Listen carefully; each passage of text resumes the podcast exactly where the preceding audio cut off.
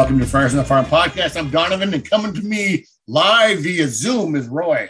Oh, we're all doing our own thing. It's our thing. Do what you want to do. Hey, before I get started doing your own, speaking of do your own thing, uh, Ray Johnson, associate scout for the Padres, uh, and he he has a, a thirteen U Padres scout underclass team that he has out there in North Carolina.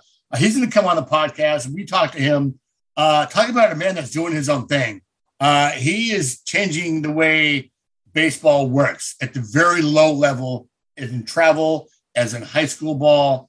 And um, we're we're really excited for you guys to hear that interview. It's real fun. But yeah.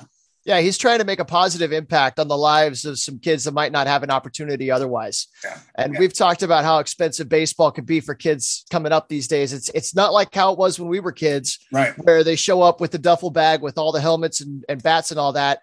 Now the kids have to have their own gear, and they've got to pay for this. They got to pay for that. It's a year-round thing. And if you don't have a bunch of money, a it's really hard. Money. It's really hard to make it at the upper levels of youth baseball.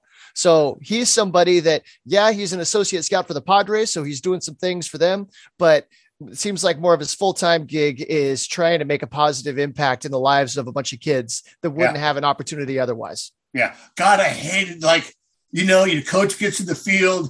He has a big old rack of helmets. Like, that thing's heavy and it's weird to carry. And you're like ten years old. You have to carry this thing, or you have to carry the equipment bag, which uh-huh. has the catcher's gear, or have all the helmets. And that thing's fifty pounds, or God, it felt like one hundred pounds back when you were a little kid. Um, you're right. Now everyone's got got to have the gear. They're going to pay the money. Uh-huh. Um, but let's get on to some real uh, minor league news. So check it yeah. out. Batting leadoff triple A is now, they're adding six games to the end of the season. Last year it was called, what did they call it? Like the home stretch. And it was... Yeah. Uh, It was some like fabricated end of the season tournament kind of a thing. Like, oh, hey, there's an opportunity to make a little bit right. more money by right. tacking on another half dozen games and making a kind of round robin tournament. So um, that's, they're just adding on six games, and that's going to better align with the Major League Baseball schedule. Um, three home games and three away games. So it's kind of the same format as that home stretch last year, but they're just adding the games on the end of the season. Uh, and that's uh, in triple A. Yeah. So as far as we know, the lengths of the seasons in double A, single A, everywhere else is unchanged. They're just making that a little bit longer. So I'm I'm curious what the reasoning is behind it. I'm not mad that we get a little bit more baseball. I'm sure the right. folks in El Paso are happy about right. that. Right. Definitely. I would think also that um, it better aligns with the major league team. Also, since the, you can't the, the expand the forty-man roster, or, you know, when September call-ups, you only get a call-up with one guy. In the past, you call up four or five, you get how many? You add like ten guys, right? And you get to look at those guys, but now they're not. And now right. you, you bring up one or two guys. I think they expanded to twenty-eight uh, players on the roster. Mm-hmm. Um, so the rest of those guys get an extra six games of development, you know? Right. Now, there's a little more, a little other news that we heard recently about triple A. They're going to have the automated strike zone in two thousand twenty-two. So that was a little surprising. Uh, I, I thought that we would see that kind of filter its way up through the levels slowly as the years right. go by. Right. Uh, but the fact that they're throwing it out there in triple A this year tells me that they have some confidence in both in the technology behind it and in the implementation of, of what they saw last year. Now, they had it in high A, right? They had it in high A, and then they had it in the, obviously, and then they had it in the Arizona Fall League. Right. They've had it in the Arizona Fall League for a while. Um, and at first the question was, well, okay, so they're implementing it. They've got the little, the, the Bluetooth thing that the umpire wears, and they hear ball or strike. Uh, and it, that was a little bit glitchy. Uh, but then it seems like the issues really had more to do with the, the actual limits of the strike zone. Right. So you right. saw pitches that really were unhittable pitches at the very edges of the zone. Uh, and then over time they made adjustments to, I guess, the parameters of the software that's controlling right. that. So it sounds like by the time the end of the season came around, the, the zone had become a little bit more, more fair, a little bit more right. realistic uh, for what baseball players expect a strike zone to look like. Absolutely. And, and now to have it with guys that, you know, used to play Major League Baseball, you know, the, in the highest level before it does get to the majors, does signal that confidence. Um, it's going to be very interesting to see how that plays out. And that's in every stadium. Every stadium's going to have that. That's what, so I, I think what, there was a hiring notice for seasonal employees to operate the automated balls and strike system for a whole bunch of teams uh, in the triple A West, including the including El Paso. Okay. Um, and so I think that's kind of what tipped people off that they're doing it. Uh, I don't believe there's been an official notice, right. uh, but the fact that they're hiring for that position says Signals. it, it yeah. says it says enough. So I, I can't wait till like, you remember the old, the old video game and like, oh, great. Yes. Or like, or is the, is the umpire's helmet going to like be green? Is there going to be like a green light? Boom. Oh, it's a strike. Red ball. What what I would love to see them work out somehow. I don't I don't know. The technology is probably not there, but you know they've got the Google Glass or whatever yeah. that people can wear. So what if there's like an augmented reality where it projects this this three dimensional shape in front of the umpire and it's like hovering right. over the over the home plate, and then as the pitch comes in, they see the little you know, like we see the animation. Uh, I don't yeah, know if it's that. Fox or one of them that, that does right. it. And, and I think E S P N actually is the one. They'll show like they'll turn the, the view sideways and you see how the, the slider just nipped right. the little edge. So maybe they'll see that the, the little red highlight and they'll go, oh, hey, strike. But it, as long as you got the umpire back there pulling the chain on the fake uh, right. chainsaw, I, I I don't I don't I the uh, the human element needs to be there. I just yeah. so what happens if there's a if there's a questionable call? They can't go get in the umpire's face anymore. Like, no, right. that's not a strike. Right. Uh, the, the umpire right. just kind of shrugs and like points at the computer, points at the right. You know, it's yeah, hey, it's not my fault. Um, and which is, you know, which I still struggle with if, if I like it or not. I think I said I liked it in the past. Um, I do like the human element because I play, you know, I play in the rec leagues. Well, you've played in the rec leagues as well. Like, you know, that umpire that's coming. Okay. I know that guy likes calling everything low. That guy calls everything high. It does make it more uniform. It does make it more um, consistent, but you know, there is that human element of the game that will be taken away. And how many guys have we talked to in, in our little quick fire round that have said, no, no strike zone. I like having the guys call it. Right. What's going to be weirdest to me is when there's a mistake pitch. Yeah. So the guy set up low and away and it's supposed to be a slider and it winds up being a, a cement mixture that stays up. He's got to dive all the way across the zone to, to get that catch. And you know that a, an umpire would never call that a strike, right. but then it catches the top corner of the zone and it's a right. strike. That's yeah. going to be a really weird look to get used to. Yeah. And that happens a lot. I mean, those pitches, he does. He'll set up inside or outside, and that ball will go across the plate, right almost sometimes down the middle, ball, because he wasn't set up where he was supposed to pitch. Right. Speaking of God, speaking of strike zones, uh, speaking of automated strike zones, um, finally, good old country Joe West has retired. The oh, man. Happy trails to you, country Joe West. I saw Twitter, uh, uh, Fergie Jenkins, Jenkins, I think, tweeted, um, the court tweeted his retiring. He said that every time he pissed, I, I called him the, I, I God, he called him the blind man. He just, I couldn't remember. He said something like, just, he umpired by Braille. That's good. That's like when you're driving home and you, you, you're falling asleep and then you hit the right. driving by Braille. So yeah. I just pulled it up. Joe West has been a major league umpire since nineteen seventy-six. I was born in nineteen seventy-nine. He's been umpiring longer than I've been alive. That's amazing. I think he set the world, the M L B record for the most seasons umpired and the most games umpired.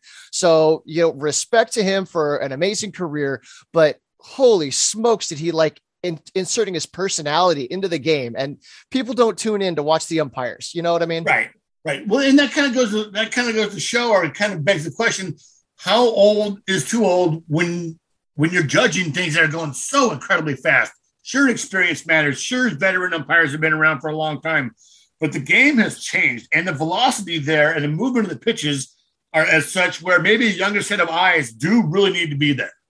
Now, I understand that there's some sort of uh, evaluation criteria that on a regular basis, the umpires are evaluated against yeah. what the what the tracking systems say are balls and strikes. Um, and overall, Joe West is actually a pretty good when it comes to balls and strikes, right. he's a pretty good umpire. And that's the thing with umpires is that when they're doing their job, you never notice it. It's when right. something happens, somebody blows a call, or there's something that's borderline, or somebody gets in the way. Like the one time he got hit in the chest by a, by a foul ball or whatever that was, uh, that, that you finally do pay attention to the umpire. Now, he's been around forever. Everybody knows his name.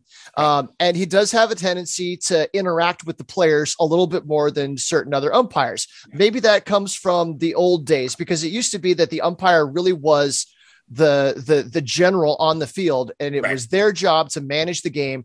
And there was a lot of personality injected into that, where maybe the role of the umpire has changed since he came into the league. Uh, but regardless, it's a, it's a changing of the, of the guard. I don't have it. I didn't have it in the agenda, but there are, there were like four um, minor league umpires that were um, brought up to the majors this year. So there are additional four uh, with the retirement of Joe West. They brought up four other uh, umpires. I don't know if other guys retired or if it's just attrition, but um, I didn't put it in the lineup.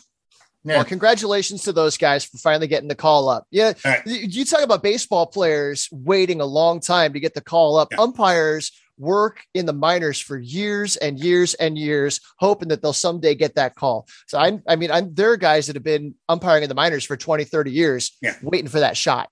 They don't have travel secretaries. They do their own travel. They do their own. They, it's their gig. It, it's their job to get to wherever they need to get. But moving yep. on, talking about minor league baseball. So minor league baseball has announced the Nine. It's a new initiative to celebrate, engage, and welcome Black fans into minor league ballparks. Now, those of you that follow the social media accounts of the different teams may have noticed that their avatars have changed. Yes. So now, like the Chihuahuas and the Tin Caps and the Storm, they have the Nine in the middle of their avatar to kind of highlight this. That's kind of cool. So the uh, the Nine, a new Black community-focused outreach program specifically designed to honor and celebrate the historic impact numerous Black players, uh, Black baseball pioneers made on the sport, provide new opportunities for youth baseball and softball participation, further diversify the business of baseball, and embrace millions of passionate fans through M L B's one hundred twenty communities nationwide. Now, it was named after Jackie Robinson's number that he wore in triple A uh, Mont- for the triple A Montreal Royals, was the number nine. The Black community-focused development efforts were with new national programming and future events, future special events, in a co- coordinated and centralized campaign. So the Nine will recognize and honor numerous Black pioneers and trailblazing civil rights leaders in all one hundred twenty M I L B communities, ensuring the heroes of the past and their contributions continue to be celebrated through ceremonies and events at M I L B ballparks and in the community. Recent tributes and celebrations have included Negro League's commemorative games, honoring the Austin Black Senators in Round Rock, Texas, the Braden, Florida, uh, the Braden, Florida Nine Devils, and Page Fence Giants near Lansing, Michigan. The Lugnuts play. So I decided to do a little bit of quick little research. Um, so El Paso has a little bit of history uh, regarding uh, Black baseball. San Antonio, the Negro Leagues were playing as early as nineteen forty-nine. Uh, but in Fort Wayne, uh, Negro League baseball goes all the way back. So Fort Wayne claims to have hosted the first ever professional baseball league game in eighteen seventy-one.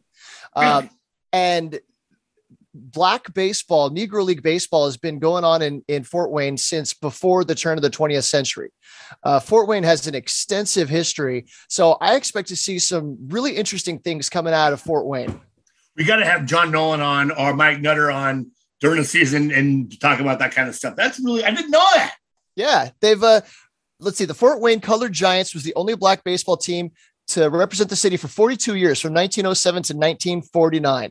Uh, other Black Fort Wayne teams included the Black Diamonds from nineteen sixteen to seventeen, DuPays All Nations in nineteen nineteen, Riddle's All-Stars from nineteen twenty to nineteen twenty-two, the Cadillac Colored Giants from nineteen twenty-one and twenty-two, and the Fort Wayne Colored Pirates from nineteen twenty-six to the, into the thirties. Indiana had over thirty-seven traveling Black teams extending from West Baden in the south to Fort Bend in the north and Evansville in the west to Fort Wayne in the east. Woo! So with several uh, M I L B teams having a historically Black college and university in their communities, opportunities will be provided for those schools to start internships and mentorship programs with their local team, creating opportunities for on-the-job experience for students prior to entering the job market. So that's another great initiative. You know, it kind of coincides with the Copa de um, División, the Fun Cup, mm-hmm. with the, um, you know, recognizing and promoting Latin culture in minor league baseball. That's, that is really kind of had some really cool hats come out, really cool names. Sorry, El Paso, those margarita uniforms, those woo neon lime green uniforms. We love you, but man, hey, they they love them down there. You go down to go down to El Paso, and you'll see you'll see people walking down the street wearing some some lime green. So, but over the years, there has been a declining trend of of. Black players in professional baseball. Uh, and so I know M L, M L B has been trying to, to raise awareness and create opportunities for players in underprivileged communities, because as we were saying, it's become a rich kid sport, and and that doesn't work for a lot of you know, people that are in underprivileged communities.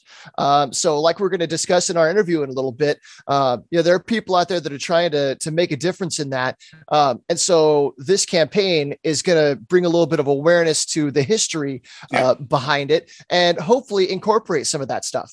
Yeah, absolutely. And I can't wait till you guys hear Ray Johnson's uh, interview with that, but let's move on. So, The Athletics' Keith Law has ranked the Padres' major the minor league system, uh, and they came out fifteenth out of thirty, which isn't bad.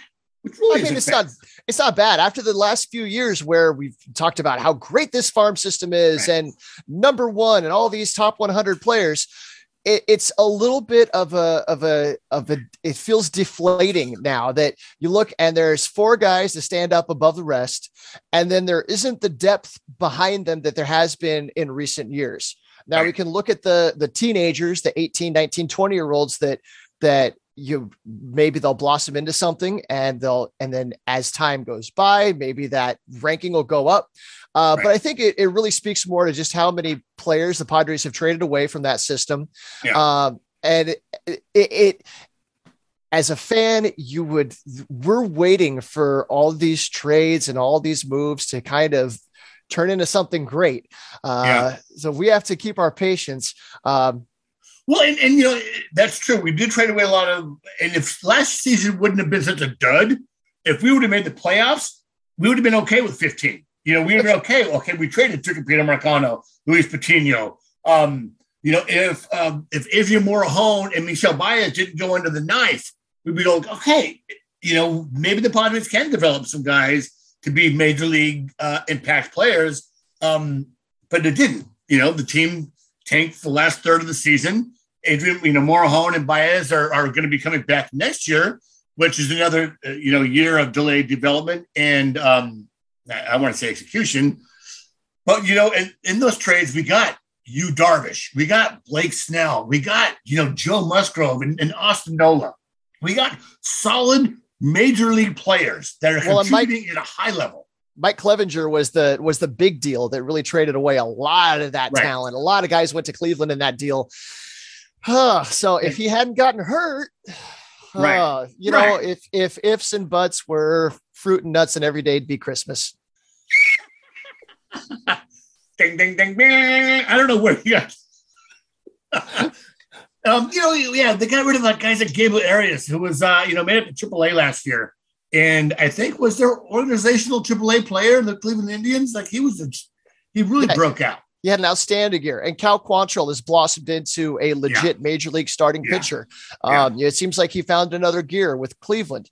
So one of the critiques of the Padres system was that they get all this talent and they get up to double A, they crack triple A, and then they don't take that next step. So hopefully all the turnover that we've seen in the player development system just in the last few months um, is going to, is going to change that, that tide. So now when we see guys that are on the verge, like Mackenzie Gore, we've been waiting for him to break out, right? That you, maybe these guys are finally going to start. We're going to see graduating minor leaguers turning into major leaguers, becoming impact players in a short period of time. Yeah. And we're going to move on to that in a second, but, and it's true. But once you get to the major league level, like it takes some time. I mean, rarely do you come in and be as dominant as, say, Fernando Tatis Junior You know, you, you it takes time for the pitchers to adjust. It takes time for the for the players to adjust. So you get them up, you know, they get a year in, maybe two years, and maybe they struggle. Like Cal Quantrill, Cal Quantrill, sorry, Quantrill, um, really is an example of that. Like he did okay. Like he had some stretches where he was just lights out. But we used him to get a, you know, a guy that was proven in, in Mike Clevinger. Um, well, we look at the other teams in our division. You look at the Dodgers and the Giants, and it seems like every year they get a handful of guys that come up from the minors that they weren't really on prospect lists, right. But all of a sudden you got uh, what is it? Billy McKinstry or Zach McKinstry. What's the outfielder's name? Uh, yeah, Donovan Zach. Solano that came up with, with San Francisco. Yeah. And all of a sudden he's a doubles machine. It, that's what it, we need to see the, the depth of the minor league system support the major right. league, the major league right. team. Absolutely. So moving on, Dennis Lynn wrote a, uh, what a good season for the four Padre minor leaguers and Keith Law's top one hundred would look like. I found this very interesting. So the Padres have four prospects on Keith Law's list of top one hundred prospects, including two in the top twenty-five.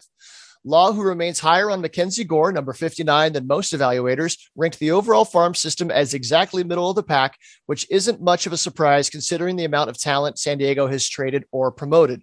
And it's worth noting that the Giants, the Dodgers, and the Diamondbacks all ranked ahead of the Padres. Yeah. The poor Rockies were all the way at the back of the pack. Yeah. Still, most teams wouldn't mind trading places with the Padres, partly because of the aforementioned quartet of prospects. While Gore reworked his delivery at the Peoria Sports Complex in Arizona, C J Abrams, Robert Hassell the third, and Luis Campusano all drew notable interest before last summer's trade deadline. These four should continue to give the Padres an array of options, whether or not they stay in the organization, and three of them could be in the big leagues by this summer. Starting with number five, C J Abrams. What does a good season look like for him? Thanks to a series of leg, uh, thanks to a serious leg injury and then a bruised shoulder, Abrams missed out on roughly three hundred at-bats in two thousand twenty-one. The one hundred sixty-two at-bats he did get were close to everything you could hope for. Abrams made his full season debut by hitting two ninety-six with a three sixty-three on-base percentage as a twenty-year-old in double A. That was ridiculous. Was, right. And this was after he didn't get to play in any real games in two thousand twenty. So he had that phenomenal hit four hundred at the complex level as a first-year draftee, which was kind of phenomenal unto itself. Did not play a full year. I'm not sure if how much of a COVID camp he was in. I don't remember seeing too much of him there. Um, comes back and has a full season in double A. Yeah, that was kind of almost unheard of for him to show yeah. to come into double A and hit the ground running the way that he did. It's kind of like what Fernando Tatis Junior did, you know, a few a handful of years ago. Yeah. So people can look at him as almost that same level of prospect. He's got the athletic ability. He seems to have the feel for hitting, uh, the instincts. Um, he's questioned. He's answered the questions about sticking at shortstop. So nobody seems to doubt his ability to stay at shortstop. Right. People, what people are questioning right now is where would he fit on a Padres roster? But I don't like asking those kinds of questions because no. you make opportunities for, for people when they really are, are hitting it. So guys right. get hurt. Um, you know, maybe he could move to second base. Maybe he could play some outfield. Who knows? Uh, but a, a good start for him. Um, So as Dennis says, a great season then would be much more of the same thing, plus an uptick in one particular category. He's yet to demonstrate much in-game power, and his output in that regard could be the difference between a big league regular and a perennial all-star. It doesn't need to be crazy, given his age and his frame. More than a handful of home runs would be a start. That's where you remind yourself that he's twenty years old, yeah. turning twenty-one. Uh, so his body's still filling out, I'm sure. And I saw in a Keith Law chat, he pointed out that both with, with Abrams and with Hassell, there hasn't been any real struggle. You know, it seems like they've just kind of performed naturally everywhere they've gone.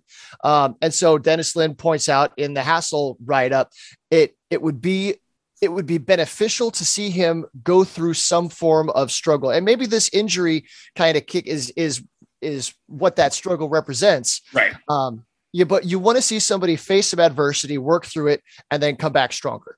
Yeah, absolutely. With with uh, with Abrams, start in double A, make his way to triple A, and maybe triple A is where he finds that adversity, you know, and maybe he even blows through triple A and, and is a is a midseason call-up for some reason, and then might struggle. And so then there's the expectation. Oh my God, here's this kid doing so well at triple A. He makes it to the major league level. Then he finds his adversity. Then he needs to make those adjustments. That's when the Padres need to stick with them. Fans that know, you know, need to stick with them and allow them to work that stuff out. It's not overnight. It well, we saw, we've seen Tatis make his way through a whole bunch of adjustments. He just makes it look so easy. Yeah, yeah. Well, remember how many uh, the first two, his last two seasons in, in minor league baseball. That first month or two was real bad. You know, I was like, oh my God, is he going to struggle? Yeah, we see in September. Yeah. So Robert Hassell, on, on the other hand, where does a good season look for him? Hassel's pro trajectory has been bizarrely accelerated. He was drafted out of high school in the middle of the pandemic. Weeks later, he was playing in scrimmages with Tatis and Manny Machado. The following February, he received his introduction to spring training as a member of the Padres' big league camp. Then he out-hit almost everyone in the low A as one of the youngest players at that level. In an organization known for aggressive promotions, that would make not reaching double A in two thousand twenty-two a disappointment. In his first pro season with the with game competition, Hassell affirmed his standing by hitting three oh three, three ninety-three, and four seventy, stealing thirty-four bases and performing better than expected in center field. So a good, so he, he didn't came up, and it says it here, he came up to high A, end of the season, and every level is different. Every level, really, you need to make an adjustment. And he saw his, he scuffled with a twenty-eight point seven percent strikeout rate, but he hit three bombs in the game. I, I still have all that video on my phone, too. Oh, yeah. The power is there. The power yeah. is in there. Yeah. So think, as so as yeah. Dennis says, like with Abrams, it wouldn't be a bad thing for, for Hassell to struggle some before he gets to the majors. Yet because of their alternate site experience in twenty twenty and his uninterrupted twenty twenty-one campaign, Hassell doesn't appear all that far behind his fellow elite prospect. He's the same age Abrams was when the infielder debuted in double A. So, so Dennis, he... presents this like the the three guys, Abrams, Campusano, and Gore, have a very strong chance of being in the majors. And Campusano's already on the forty-man roster. Gore, yeah, everybody's just waiting for him to take that next step, and then he should slide right into the rotation, you would think.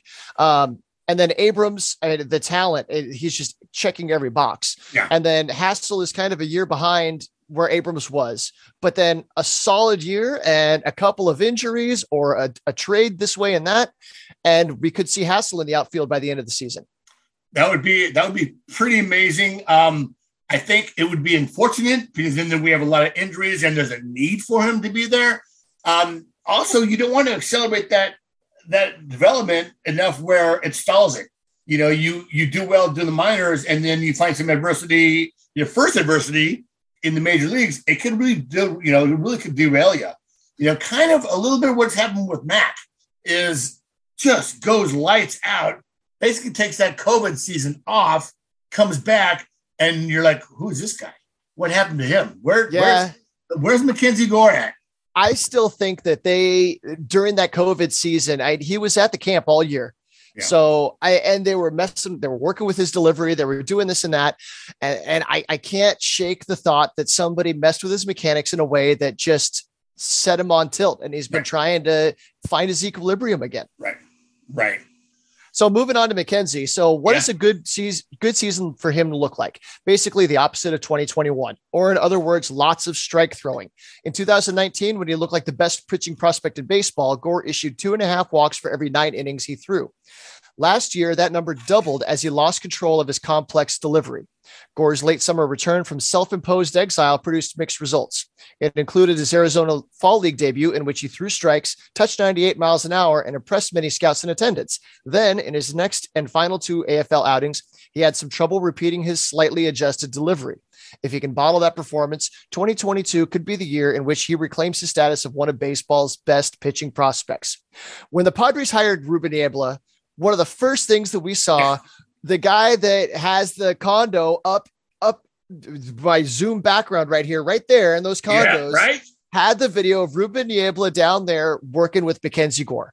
And that was, that was a, a great thing for all of us to see, because yeah. Niebla has a reputation for being able to work with guys, simplify things, break it down to what do you do well? And let's, let's, you know, use that to the best of our abilities. So I, I was glad to see that he was working with him months ago, because now that everybody's locked out, now the coaches can't work with the players. And, and the forty man too. Yep. There are a bunch of guys like, like Gore and Paddock and like uh, Emilio Pagan, uh, yeah. you know, people that hope that the talent Hell, is in there. Clevinger Something- and Joe Musgrove, they're throwing B P to guys. yeah. Yeah. They're, they're, they they want to throw B P to that football player. Right. Right. Um, you know, I, I still believe me, I, I still have the highest of hopes. Like, and he's been, he was the funnest guy to talk to because he just, that long South Carolina draw was just like, fantastic to hear on, on the podcast, just hearing him talk. Um, I think there's so much, you know, people are going to forget about him. And I think he talks a little bit about that, you know, in the past few interviews that he's like, I can't control that. I, I'm not worrying about going to the majors. I'm not, I'm worried about trying to get this on the right track and getting going. Um, so when I think you take that pressure off and then you have someone come in that may, he might, Niebla might just go, you know what? What worked for you before? Let's just go back. Just do what you were doing before. Don't mm-hmm. do anything that anyone else said you to do. Work with that. And then we can work on it. You know, it could be that simple. Probably not, but it could be that simple. Just go back to doing what works. And to hell with the quick step or trying to change that delivery where it's less athletic, you know. Get back to throwing strikes. Absolutely. Right, so, so fourth on the list was Luis Campusano. So Dennis writes, Campusano has steadily improved as a defender, but with three other catchers on the roster, the Padres could use his offense most of all. He's hit at every level, and his lone major league home run in twenty twenty was an opposite field drive that showed Campusano's uncommon strength. The Padres would gladly welcome more of that after they underslugged expectations throughout twenty twenty-one.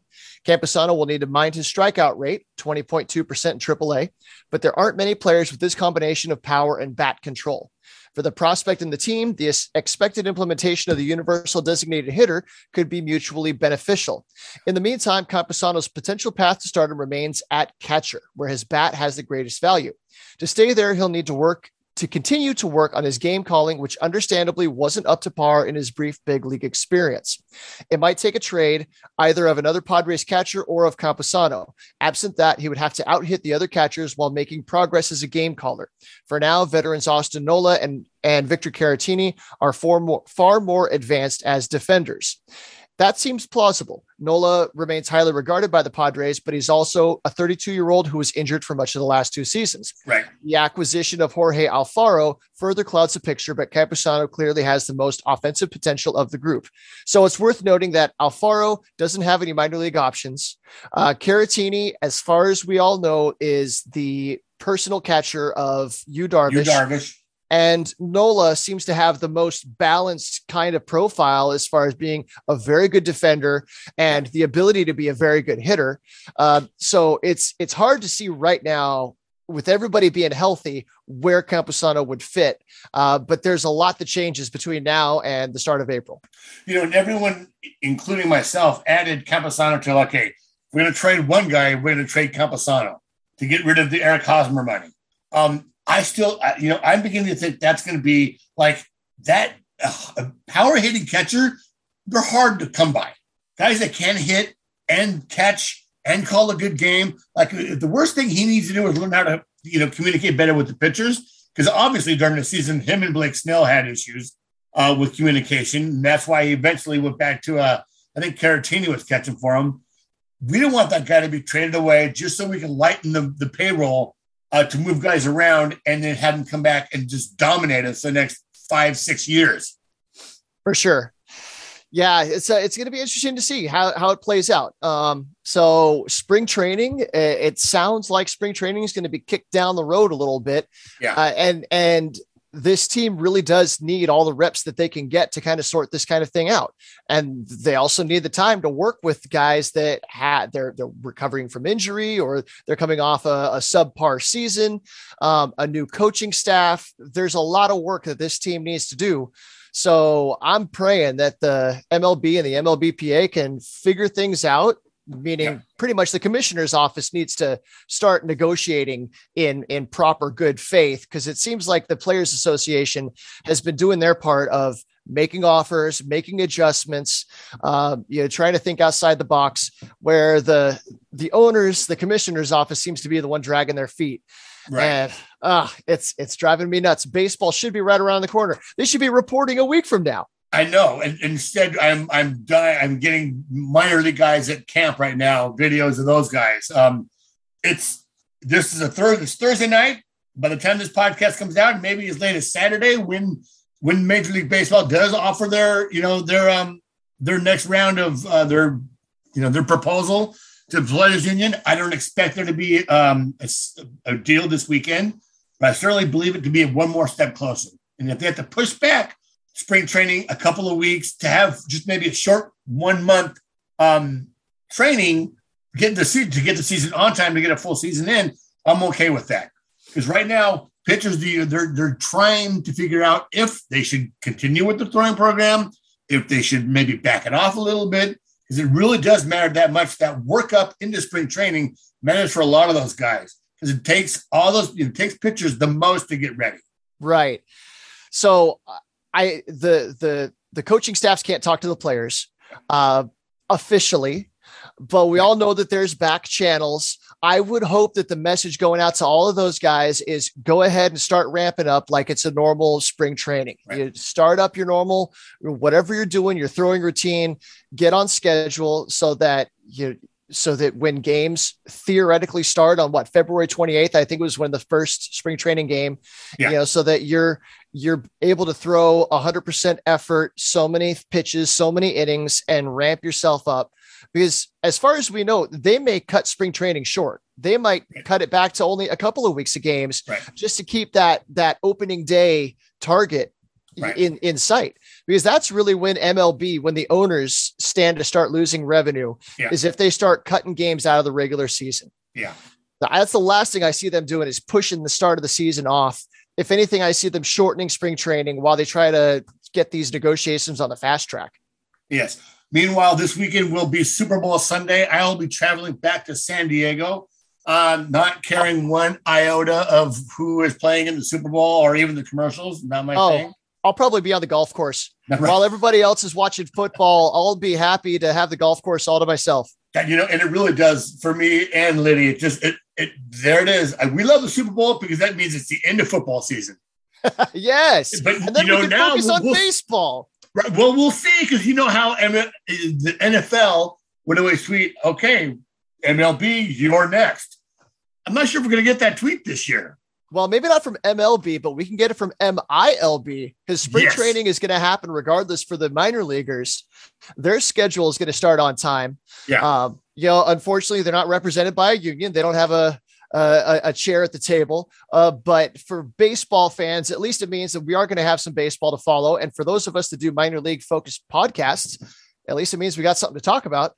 Absolutely. You know, and, and I really think, and I've been kind of telling this, kind of telling this to myself, that if the strike does last into the season, and if it does prolong, uh, you know, d- delays the beginning of the major league season, and we get minor league baseball started before major league baseball starts, I really think it's going to be a boon for minor league teams, for, for the, all the organizations, where we're, we're so starved for baseball that, okay, I'll get the M L B package. So guys will get, you know, fans will get the M L B package, and they'll start watching their teams, minor league teams, and just start falling in love with minor league baseball. Instead of going this way to go to the major league club, maybe they'll go a little bit farther to go to a minor league ball club that may not be their team's minor league ball club, but there's minor league baseball farther away than the stadium where they normally go see major league baseball, and fall in love with minor league baseball that way. So right. I really think this is an opportunity for, you know, for M I L B to really shine.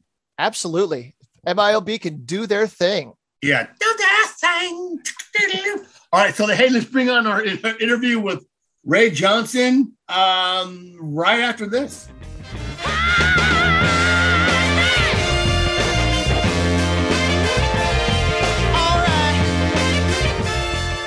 Ray Johnson is an associate scout for the Padres, founder of Carolina Elite Baseball, a national travel baseball organization, U S A Baseball North Carolina, and the Padres underclass scout team, and he joins us here on Friars on the Farm. Welcome, Ray, to the podcast. Thanks for having me. So how so how how did you become an associate scout for the Padres?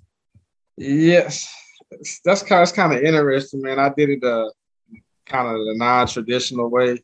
Um, so we'll get to the Carolina Elite stuff, but long story short is uh, I had a baseball organization called Carolina Elite. We still have it. Uh, you know, we, we started getting kids from all over the country, from Colorado to Arizona to North Carolina, South Carolina. So, you know, we're real big on, on social media, man, you know, getting kids out there, posting them. So one day I get a call from Jake Cohen. You know, he's over the international scouting department for the Padres, and said, "Hey, man, Uh, this is Jake. You know, uh, me and a couple of the scouts, you know, Chris Kemp, you know, we've been following you on a burner account for about four to five months. I'm like, okay. So I'm, I'm trying to figure out like what burner account, you know, because there was a couple of uh, accounts that had no face on them, you know, uh, around that same time. So I'm like, okay, that, that kind of makes sense. So uh, I, I told him I, I think about it, you know. So three days later, uh, I call him back and I'm like, yeah, man, that that's, that sounds awesome. That that's something that I could do. And, um, you know, uh, it was, I felt like it was a, a good resume builder to, you know, strengthen my journey, you know, in the baseball community. Yeah. So what exactly is an associate scout? What are, what are your duties and responsibilities? So an associate scout, uh, he's almost like a, you know, boots on the ground guy for the part-time scout. So, and then the part-time scout reports to the area scout. So my job is basically, you know, more of the amateur guys, like, you know, um, high school. Um, that's my main focus. Uh, I have been going to some colleges like the University of Louisville uh, this year um, to recruit some of their guys. But um, my main focus that the Padres want me to do is, you know, more of the high school guys, you know, little college. So my duties are, man, it's very flexible. That's why I like it, you know. Um, my duties are basically, man, you know, just like when, because they know I come across a lot of talent, you know, when I come across some talent or, you know, just basically, you know, um, recommend them to our scouting department, and then our scouting department, you know, would then, you know, uh, go through the process for scouting the kids. So um, it's very flexible, man. So my, like I said, my duties is just, just to scout more of the amateur talent and uh, a little bit of the college as well.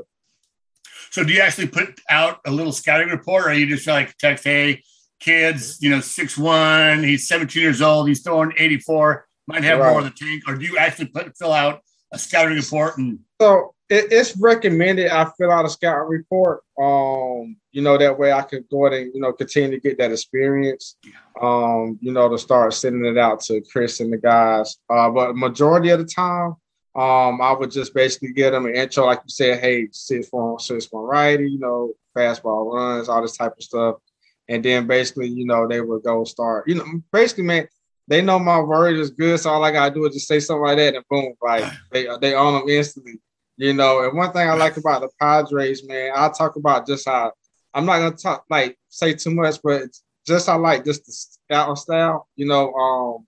We don't always just go for the big guys, man, which I like. You know, I'm from a town uh, called Clarkson, right? And it's a town next to mine called Elizabethtown. I'll say about a population of maybe six to seven hundred, very small. And uh, we they drafted a kid uh, two thousand eleven named Saquon Johnson. He ran a six two, sixty.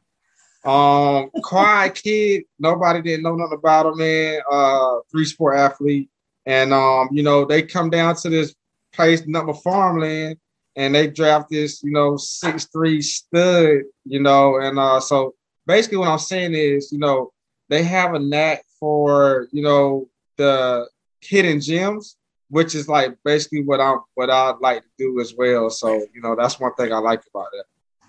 So was there some training that you had to get about, about how to go about scouting or how to evaluate, how to compare players?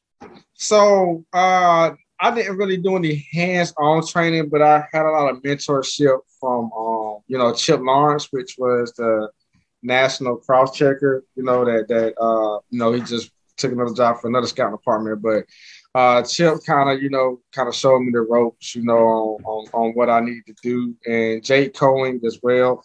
And as well as Chris, you know, um, they basically, you know, told me, hey, uh, this is, you know, what you need to kind of look for, you know, uh, you know, certain situations, you know, what I need to look for as well. So far as hands-on training, no, that's going to come uh, this upcoming year. Uh, this year, uh, actually, uh, two weeks ago, made it one year, you know, that I've been with the Padres. So um, we're going to do more hands-on stuff this year. This will be my full, first full year uh, actually scouting for them. Happy anniversary. Yeah, Thank absolutely. you, man. Absolutely. Yes, yeah, because usually when you get, you know, having your word kind of be uh, respected that much where you don't get sent to South Scout School, where it's an invitation, where it's a whole school, where it's a whole – I'm not sure right. how long it is. I'm sure it's a long weekend of, of just cramming what they're looking for, what pro scouts are looking for. Yes, sir. So M L B got a program called the Encycl- it's like an M L B diversity program where you know, they try to get more minority scouts in the program. So uh, I was going to go to that, um, but I had to attend another M L B event, which is called the Hank Aaron Invitational. So, um, you know, uh, once I did that, you know, I kind of had to put that on hold. But I will be doing more hands-on stuff, hands-on stuff with M L B in particular, with Mister Tyrone Brooks, and then with the Padres as well, you know, um, individual. So really, so really, when you're out there, you're kind of in the middle of nowhere, looking at, at, at high school kids. You know, how do you can how do you distinguish kind of like you know just a, a good ball player in a small pond, like a big fish in a small pond, kind of? Mm-hmm. Mm-hmm. So man, how how I usually judge the talent, man. Um, so I hate to say it, man, but uh, so first I'm looking at their physical makeup. I hate to say it, you know, they got past the eye test first. You know what I'm saying? Uh, everybody don't have to pass the eye test. But definitely got to pass the eye test. And then, man, I'm looking at the physical stuff, but I'm looking at more the mental stuff. Um, because if I'm there, they already know I'm, they already good, right? You know what I'm saying? If I'm there, um, so it's more the mental stuff. You know, uh, baseball was a game of failure, so you know they make an error. I want to see you know how they react to the next play, because if they can't do it at the high school level, they definitely it's gonna be hard to do it at the college level and definitely the pro level. So um, I'm looking at mechanical stuff. You know, is the pitcher falling off? Is he tipping his pitch? You know, um, uh, if he's not getting the call, you know, how's his body language? Uh, same thing with the catcher.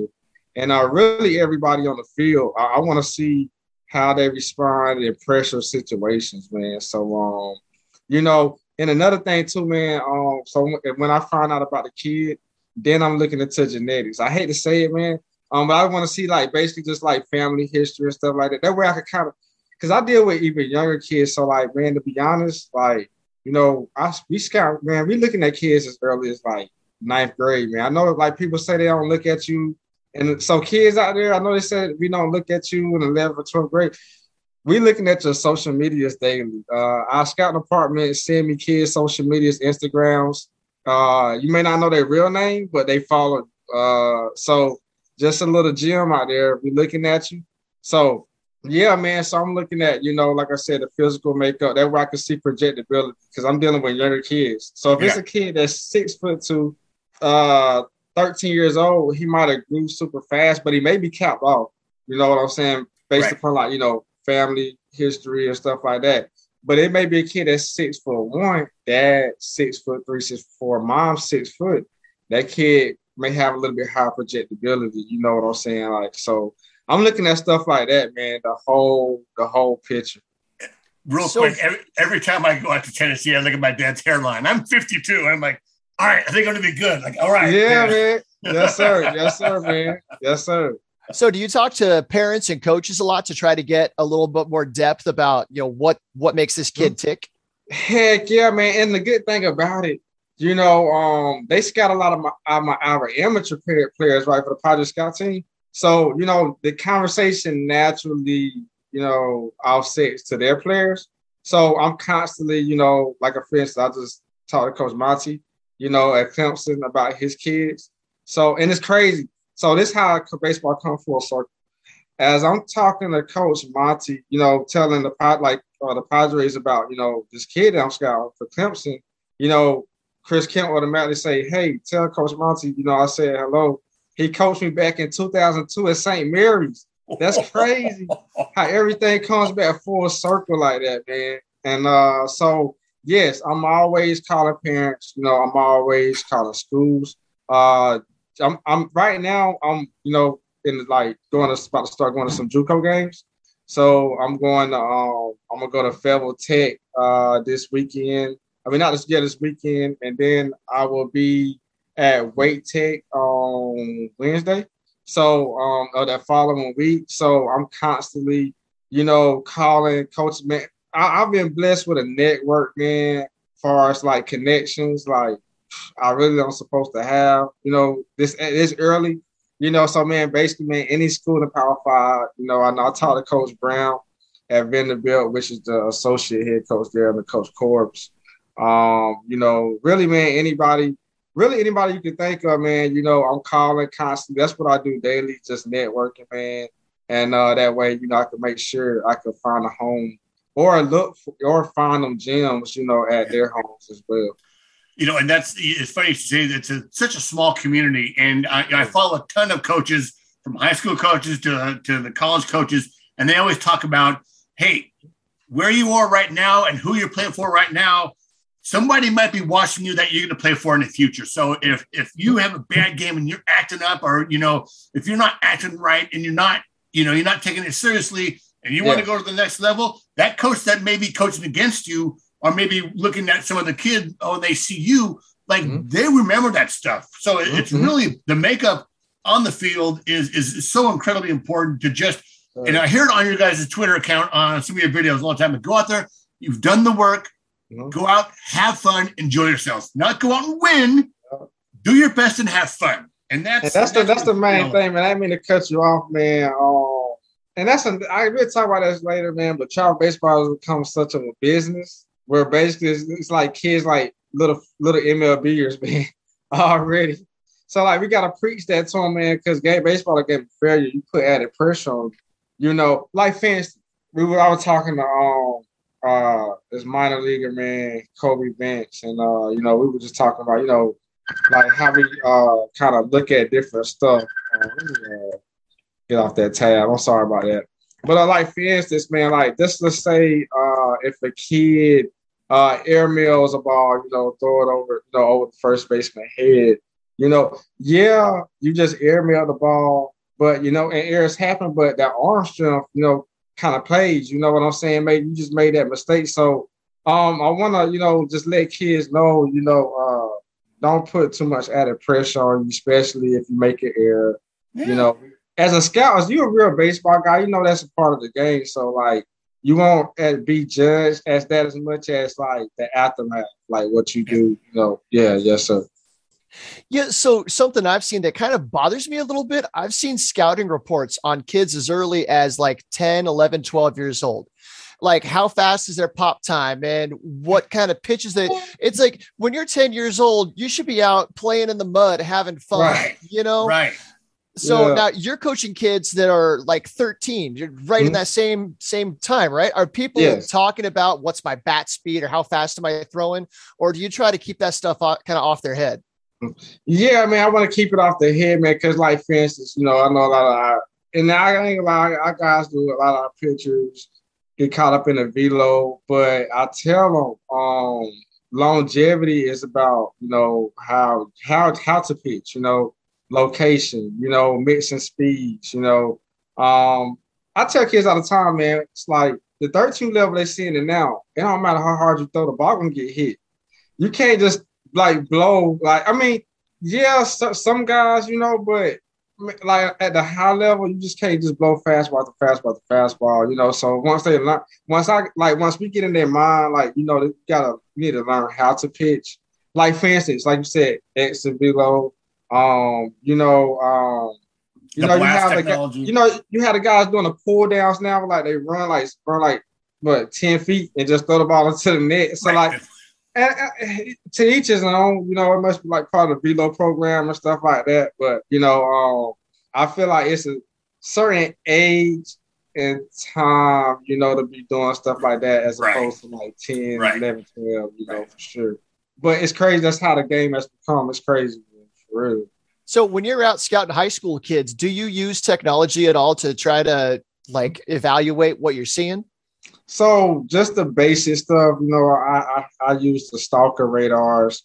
Um, when I do go to like showcases and stuff like that, they usually have the, uh, the rap solos and stuff, um, you know, set up. And that's something, man, really, um, I, I'm getting to like learn more about like far as just like the technical stuff of it, just like how, you know, not just the rap solo, but like the stuff. You know, far as um, like reading the body movements, it's in, it's in more science terms. It's just like little dots right. and lines and stuff like that. So, um, it's helping me out far as learning how uh, how players move. So I will say that um, I, I'm a, I'm young, but I'm still kind of more old school. You know, more visual. You know, but the I do love the technology as well. So, you know, that's definitely where the game is going towards.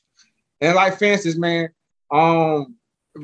some managers, most managers, is not making decisions based off their intellectual thoughts anymore. You know, it's it's really off technology and numbers, right. And you know, it's crazy. It's crazy, man. So I, I embrace it, you know, but uh, I I use it to a minimum, though. Uh, you know, for sure. All right. So have you? When was? Uh, have you had a guy uh, that you recommended get drafted, and how far has he gone? And maybe we know about him. So uh, I haven't recommended any guys that got drafted yet because, like I said, um, first full year. I start, yeah, I just started. But trust me, man, um, the guys that I have recommended, they're um, super hard. Um, I, I could give this kid some notoriety. So uh, this kid, local kid, Ty, Ty uh, Mathis, man, you know, I'm not going to try to give out all our, our, our prospects, but, you know, kid Ty Mathis. I just put put us on, you know, the other day, you know, the ninety-three, you know, righty, man, you know. So uh, hopefully he'll be one of them kids too, man, that, you know, we could, you know, get in the draft for sure. Well, so for you, you so you work for the Padres, mm-hmm. uh, but you also, you know, you seeing all these kids, you want to see them get their opportunity to go on to the next level. So I'm sure at some point, you know, it's, you want to see them sign, you want to see the Padres pick them. But if they wind up going on to a career with another organization, I mean, that's mm. that's wonderful. That is. And that's the thin line, man, because, you know, most people in travel baseball, like your quote unquote, like big organizations that's producing, like that's these kids playing for high school, like the get seen, you know, by scouts, right? They're all associate scouts and they're they're They they're doing it for a reason, because once you start being a paid scout, then your schedule changes. You really can't do what you, you know. Was like you can't really uh, do normal operations in travel baseball if you be a paid scout. So that's the re- that's the reason why I haven't like wanted to shoot up so quick as well.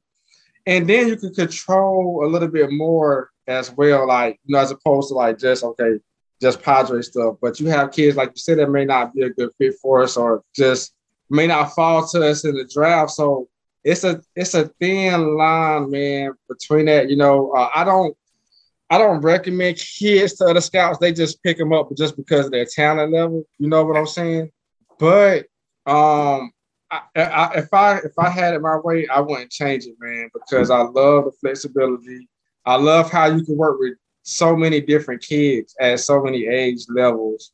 If I was a part, even a part-time scout right now, who knows where I'd be at? You know, I might I may be in San Diego. You know, uh, I, you know, so. I like it, man, you know, because, you know, um, I may be like, yo, uh, hey, um, I like this kid from Tulane. So they'll send me to Tulane, and then, you know, I'll start scouting them for two days and then, you know, come back to North Carolina. Yep. Well, you know, and, and, and there's different levels of success. There's different levels of talent. There's different levels of ability. Sure. I mean, it's everyone's dream to be drafted uh, by an organization, professional organization. But, you know, it may not be for everyone. Getting some of these kids placed into a JUCO, getting these oh, yeah. kids placed and recognized into a college, mm-hmm. to you, you know, where I work for a university. I, I talk to a lot of these ball players. They're just I'm just happy to have an education. Like yes. if I get the pro stuff, that is is sure it's a dream, but it's more about getting an education and having fun playing sports. So there are different levels of of of success really in this, don't yeah. don't you think? Oh, most definitely, man. Um, I tell kids this all the time, especially the younger kids. And I understand, man, you know, um, you want to shoot high if you can. You know, I don't want to tell nobody to not shoot high uh, for your dreams. But once it's gonna, it's a wake-up call, man. I be at JUCO schools. Every division in baseball has somebody at least throwing ninety plus. Mm-hmm. So every division in college baseball has that power five type guy. Um, JUCO is actually kind of harder because you have guys that's like fighting for something, man. If they're going four year, they want to get drafted, right? Right. So that's the bro. I'm trying to tell you, man. The competitiveness and skill level is like no other. So with that being said, you really want to go to where they want you to, and where you know it's a, of course it's a it's a right fit all together. But I tell kids all the time. Um, you'll be surprised when you go to some of these D two and D three schools on how like how they work and how big their players are. You know, there's their professionalism on and off the field to really and just to, to the level of play, man. Um, yeah. You know, they'll definitely come out with a whole different perspective You know, because I'm, I'm trying to tell you, man, Power Five is more corporate. I, I, I liken it to the business world. You know, me and Major, you know, it's Wall Street, you know what I'm saying? And then you have, like, you know, your D two, D threes, you know. But, man, when it's when it's like corporate like that, man, you know, it, it's, it's, it's business business. You know, I've seen right. kids. That's why the transfer portal is high right now. You know, um, kids transfer every day. Uh, you know, because of, you know, various reasons, man. But the N I L has factored in a lot of stuff as well. You know, um, schools is offering different stuff than other schools now. That's big, man. Um, yeah. It's, it's man, I, I talked to a lot of college coaches. I put this gym out here. It's going to be some regulation soon because it's free market, man. You could, yeah. you could really make as much money as you want to right now. There's really no regulations on anything, you know, so. Yeah, God, we can talk about that in the international market all day. But yeah. you know, particularly here in, in San Diego, you know, kids, um, Rancho Bernardo Vista, R B V is like the big hype school here in, in San yeah. Diego. And kids are moving to different, you know, or they're changing addresses. They're yeah. they're doing whatever they can. And, yeah. and you know, it, it's it's so true. It's, it's become such a business that yeah. if you don't play travel ball in, in the winter, you might not make the team come spring. That's, and that's, um, mm-hmm. that's where I kind of want to get into your, in, in, you know, into Carolina Elite and the Padres underclass. Uh, let's talk about that program and, yeah, and focus on you kind of like the mission statement for uh, for the Padres underclass scout team. So our mission, man, is from day one, from Carolina Elite to Padres underclass scout team, is to make the game affordable for all kids by providing opportunities for all kids. I, I could have, man, did the corporate route. Had a whole bunch of teams making a million dollars, two million dollars, but man, you, you feed into the you feed into the monster. Then you know what I'm saying. So um, the parents set the, the parents uh, uh, set the market. I always remember that. If an organization set a tournament at three thousand dollars and you pay for it, the market is now set because all it takes is one person to pay for it. Ah. So um, being that being with that being said, it's been it's kid it's Kids, certain amount of kids, based upon how much you make, is getting priced out of the game. Um, M L B is doing whatever they can to help combat that. It's, it's still tough. You know, they have like the Hank Aaron Invitational, stuff like that. Um, so my goal was, man, you know, to make the game affordable for all kids to where they can continue to play the game of baseball. Because if not, it's just going to be either you rich and you can play or yeah. you can't play. I mean, right. seriously, for real. My yep. my favorite my favorite story about travel ball is uh, Andrew McCutcheon. He's okay. like, man, I, I dirt, you know, not dirt poor, but poor family yeah. was was just the I was the best guy on this team, mm-hmm. and the, the but the team that was the elite team. The coach wanted me, but I couldn't afford it, and um, that coach took a chance on me, and you know had you know paid his fees to play for that team, mm-hmm. and which got him noticed, which got him to the next level. Uh, and it, it, it's true. Like some of the, there's so much talent out there, but unless you your parents got the money to, to hey, the money and time, money's one thing, but the time to go uh, out and drive your kid all over. My yeah. my nephew was my my brother was paying like six hundred bucks a month for his son to play in travel ball here in San Diego. He was twelve, eleven, twelve years old, playing at a pretty elite level, but he's like, I, sometimes I had to go to the to the coach yeah. and go, look, I'm. He can't make the tournament this week, and I ain't got the money. Mm-hmm. And, and that affects the recruitment game, too, because uh, schools know that if a kid can afford to go to to play travel ball, their parents either in the business world, you know, because like the tournaments, some like the W W B A starts from like Wednesday to like next Wednesday, like seven days. So schools assume that, you know, so when these offers and stuff come, like they, I'm trying to tell you, man, it's a business, man. Everything factor in like that, you know. So, so that's what I'm saying is you can't get that hidden gem that can't play baseball because they can't afford it. So, you know, they know like if they and if they do find that kid, they know like, okay, you know, I kind of know a situation. So you play child baseball and they recruit you. They know that you at least some type of financially said to kind of, you know, get your kid into school because it's eleven point seven, you know, scholarship. So how do you keep, so how do you keep, um, how do you keep it affordable for kids? Oh, man, I done been sick over this. Uh, like, you know, like literally physically sick, like, you know, because trying to uh, do it the right way, man. Like I said, I could have did it the wrong way, you know, charging crazy fees for my connections. But, like, man, sponsors, and it's you know how it is. Sponsors is not obligated to give. That's the that's the crazy thing about and they're not. I mean, it's their business, you know. Hopefully right. They see a vision.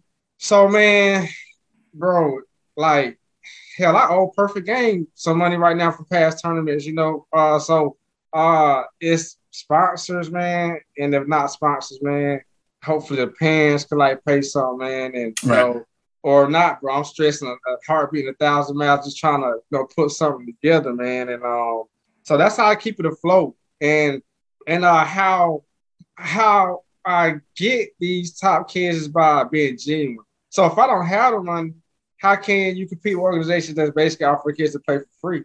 And that's basically being genuine. They know that you truly for them and, like, trying to help them out, you know, whether that's right. on and off the field, go to college or whatever. So, you know, that's how, you know, you're able to keep it afloat so, you know, you can continue to help out these kids. But it's a struggle. I'm the only one that's really doing it. All my peers are millionaires in this game, by the way. Every, every yeah. single one of them that, I, that we play against.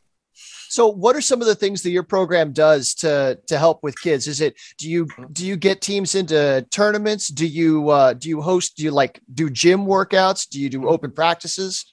So um, being that most of our kids are from all over the country, um, they, of course they're training with their trainers. So what we do is, you know, Um, we'll meet uh, a day or two before the tournament, have, you know, uh, modified practices. Um, and then, you know, we have programs, you know, to help them off the field as well. You know, like if it's a kid, you know, uh, struggling with math, we have independent instructors, you know, that we, that we have to, you know, get the kids, you know, right as far as grades, because you don't have to write grades. You're a student athlete first. We try to tell the kids that yeah. you don't have the grades, you know, you can't really go. So I'm really connected with Major League Baseball, man. So like I said, we have initiatives that, you know, um, M L B put in, like the Hank Aaron Invitational. It's a free event. M L B pays for everything. You know, uh, Ken Griffey Junior be there. Most of the top colleges, you know, uh, uh, it's just a platform to provide for kids that can't, well, no, that necessarily can't afford to play, but just Uh, great kids in general to continue to uh, grow the game of baseball. That's what I'm really here for, man, to change the game of baseball. Right. Um, when you our YouTube series, man, we just dropped with the our Padres thirteen U minute.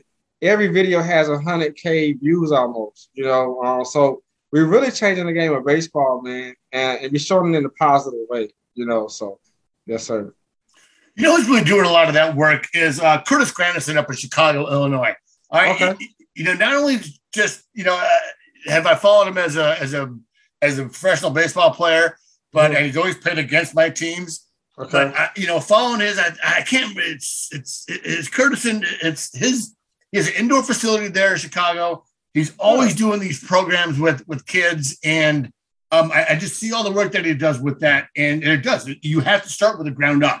I mean, sure, he has the money to do it, but he's getting these kids from the inner cities. And that can't afford to go to the, you know, can't afford yeah. uh, the training for for yeah. stuff. And I really salute guys like that and yourself that are doing this. That- man, that's tough, man. When I started, I was I, I would have six kids in a car, basically driving illegally. That many kids in a car, bringing my whole team to the basically the tournament because, man, it was just like they they like of course, of course like non-family support and mm-hmm. you know like. I was just trying to go to game then, man. It's amazing how where I got to like four years, man, to where I'm, I'm driving kids yeah. in a small car. They are basically on lap to lap with each other. I mean, it's crazy. You know what I mean? And uh, right now, man, like people back always in the cars like this. It's like that, man. I'm five to... bags. You got five bags, five kids. Bro, it's crazy, man. When they hop out, they're like, hold on. Is they, is it gonna stop? Like, is that many kids there, man? I'm like, what, man? It's like that, bro. But man, bro, my journey has been crazy. I literally started from the most bottom as you could start. You know what I mean? No financial help at all, man. Just started with a vision to help kids, and to now I'm like on a national level. It's crazy, like yeah, it's crazy, man. For real. Also, like you know, you're you, you know you're developing young men. Oh, um, heck yeah. And, and not just ball players. Sure, a game, yeah. baseball is a part of it, absolutely. Yeah. But in the pros is a dream. But developing young men in, into becoming good teammates. When you become yep. a good teammate, you're a team player. That translates to school. That translates to work. That translates to how you treat other people and yep. how you do. And like I said, it's a big community. So, yes, um, you know, I um, I went to a I worked for a university and mm-hmm. I went to a conference, and Rich Hill was the coach of the U S D uh, baseball team. Yeah, and he, it was a leadership class, uh-huh. and he talked about leadership. Didn't mention baseball once. Like, I love I'm not it. Developing baseball players. I'm developing young men. That's it, man. Because you know, this game of baseball, you know, it's it's it's not gonna always be here, man. So, um, it's crazy, man. I've been talking to my kids about everything, man, from real estate. It's wild, man. Like, I, I'm really, man.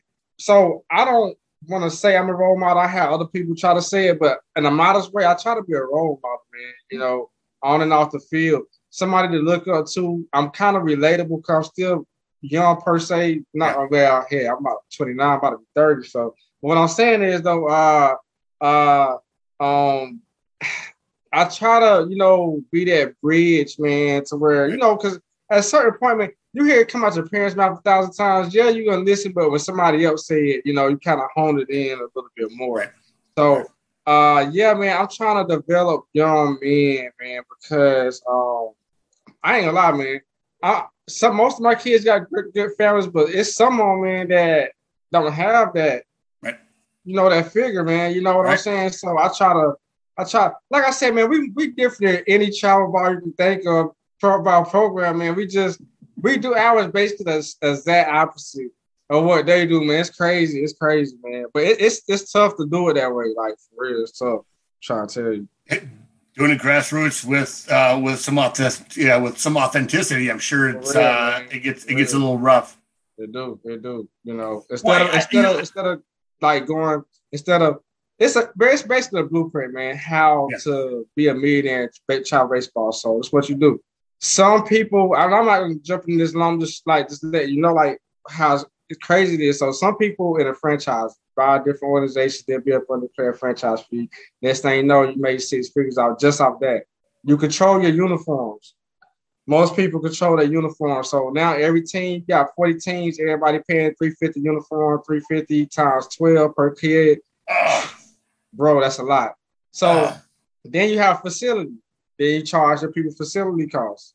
Man, bro, what I'm saying is if you don't, if, if you don't make a lease, man.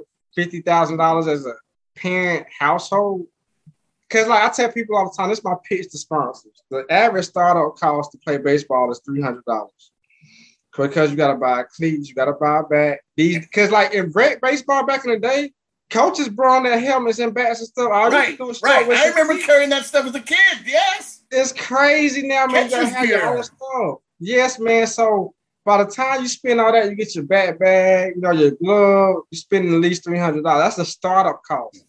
You know, so, man, I'm trying to get it to where, you know, um, you know, the startup cost, man, could be, you know, not three hundred dollars. You know what I'm saying? That way they could, that way they could at least be in the game to learn the game. Right. And that's why red baseball is dying, because child baseball just is, and that's where kids more. First learned the game of baseball at. Yeah. Now, that's I know I'm kind of off topic, but uh, now kids is forced to pay three hundred dollars just to learn the game of baseball. Yeah. That's crazy. Yeah. That's wild, man. And then you have parents on top of that going, okay, I paid all this money. Why isn't my kid batting fourth? Why isn't he yeah. hitting fourth? Why isn't he hitting yes, bombs? Sir. You're his coach. Like, yes, let coaches coach. I I, I, yep. I follow so many of these accounts, and I sit in half my Twitter feed is is these coaches going, look, let the coaches let the kid be a kid, let the coach be a coach, and let him have fun. That's Everything it. else is is is is will happen. Yeah, you know? yeah, yeah. Hard work beats talent every yeah. day. That's it, brother. That's it. Yes, sir. Yes, sir.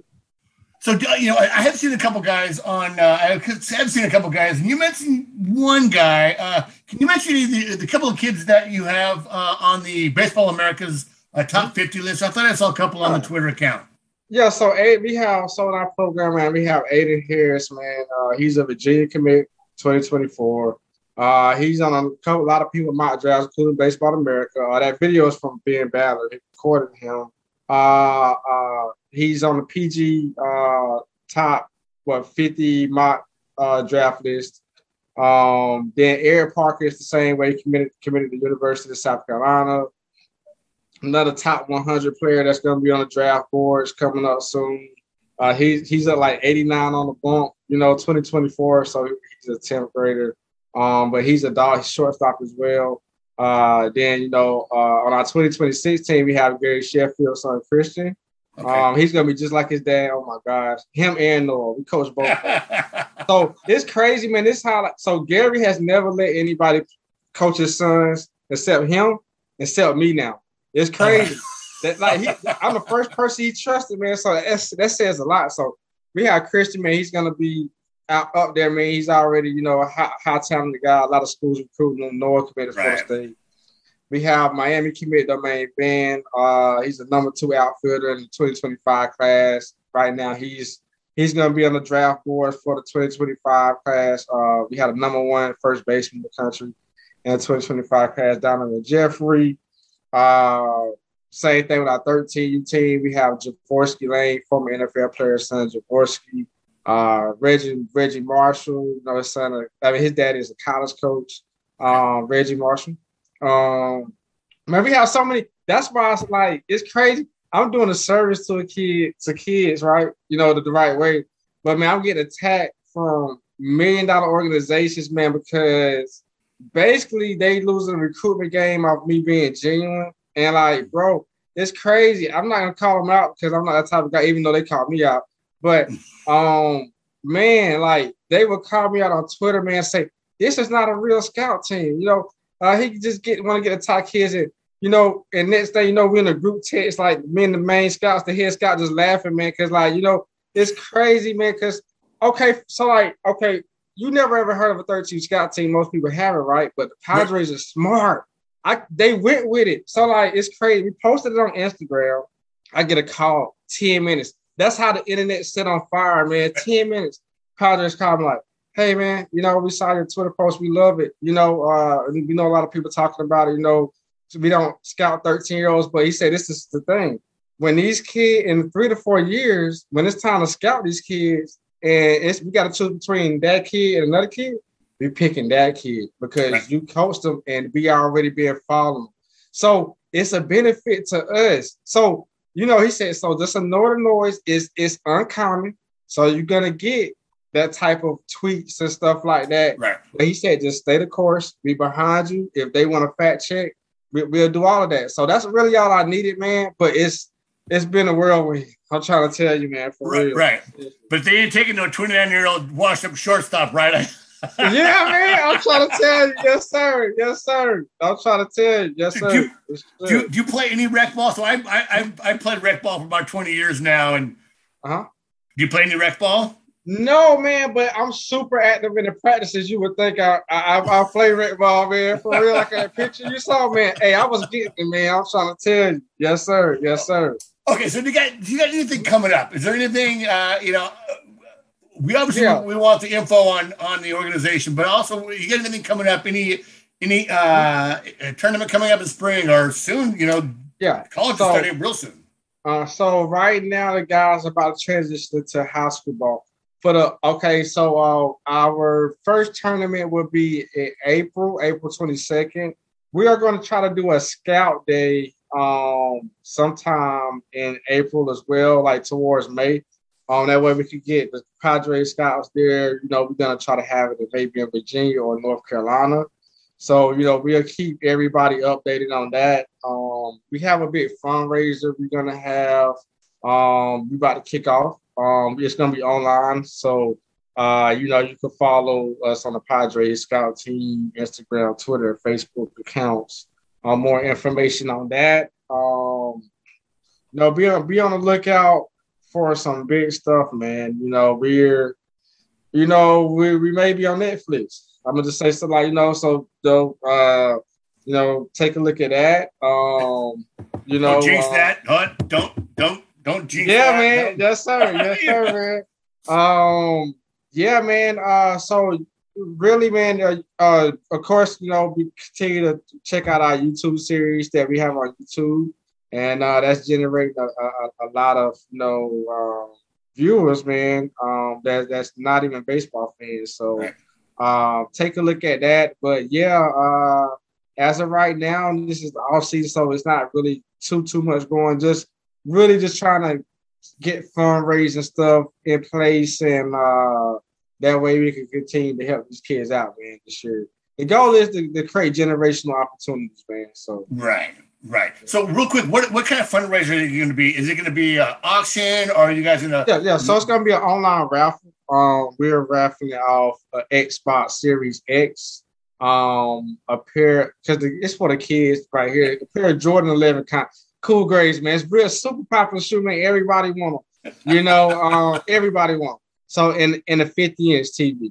So um, we'll be raffling them three items off, man, and uh, hopefully, you know, three lucky people are a house or three cool, you know, equipment, you know, the operation. Right. Yes, sir. Well, Ray, we really appreciate you coming on, man. This was uh, this was cool. I got, you know, social media. Your your Twitter feed came across my my Twitter feed on the Friars and the Farm uh, site, and I'm like, God, we got to talk to this guy. That's good, yes, sir. The videos. Yeah, man, I, it was awesome, man. Um, I want to definitely come back on. I, I have. Have somewhat or somewhat to share, man, with you guys. That's because I'm a grown man. I feel like I'm gonna be in this organization for a while. Um, you know, I I, I just don't want to, like I said, go up the ladder, because I'm trying to build baseball up from the grassroots first. Yeah. So as I do that, man, uh, you'll see me more, you know, in the San Diego area. But yeah, man, uh, just trying to continue to help out the Padres as much as I can, and definitely helping out these kids on and off the field. No. Well, you're making a Anytime difference you... in people's lives. That's fantastic. Yeah. Oh man, that's the main thing. Yeah. That, that's that's that's the joy. I don't care how much money I make. If I if I know a kid, I made a difference in the kid life, man. That's all I need right there. Yeah, for yeah. real, seriously. Yeah, that's yeah. absolutely the way I live my life as well. Um, if you find yourself out at Petco Park, you have my cell phone number. We're definitely going to have you come on at the end of the season, and uh, we'll take you out to. Well, you'll probably be able to take us out to a game because you'll get better seats than us. But uh, certainly, we'd love to buy you a beer and have you come on, um, come on the podcast again. That's and uh, we really appreciate you coming on, Ray. We'll talk to you later. All right, thank you, man. I really appreciate you guys. It's your thing. Do what you want to do. I can't tell you who to talk to. It's your thing.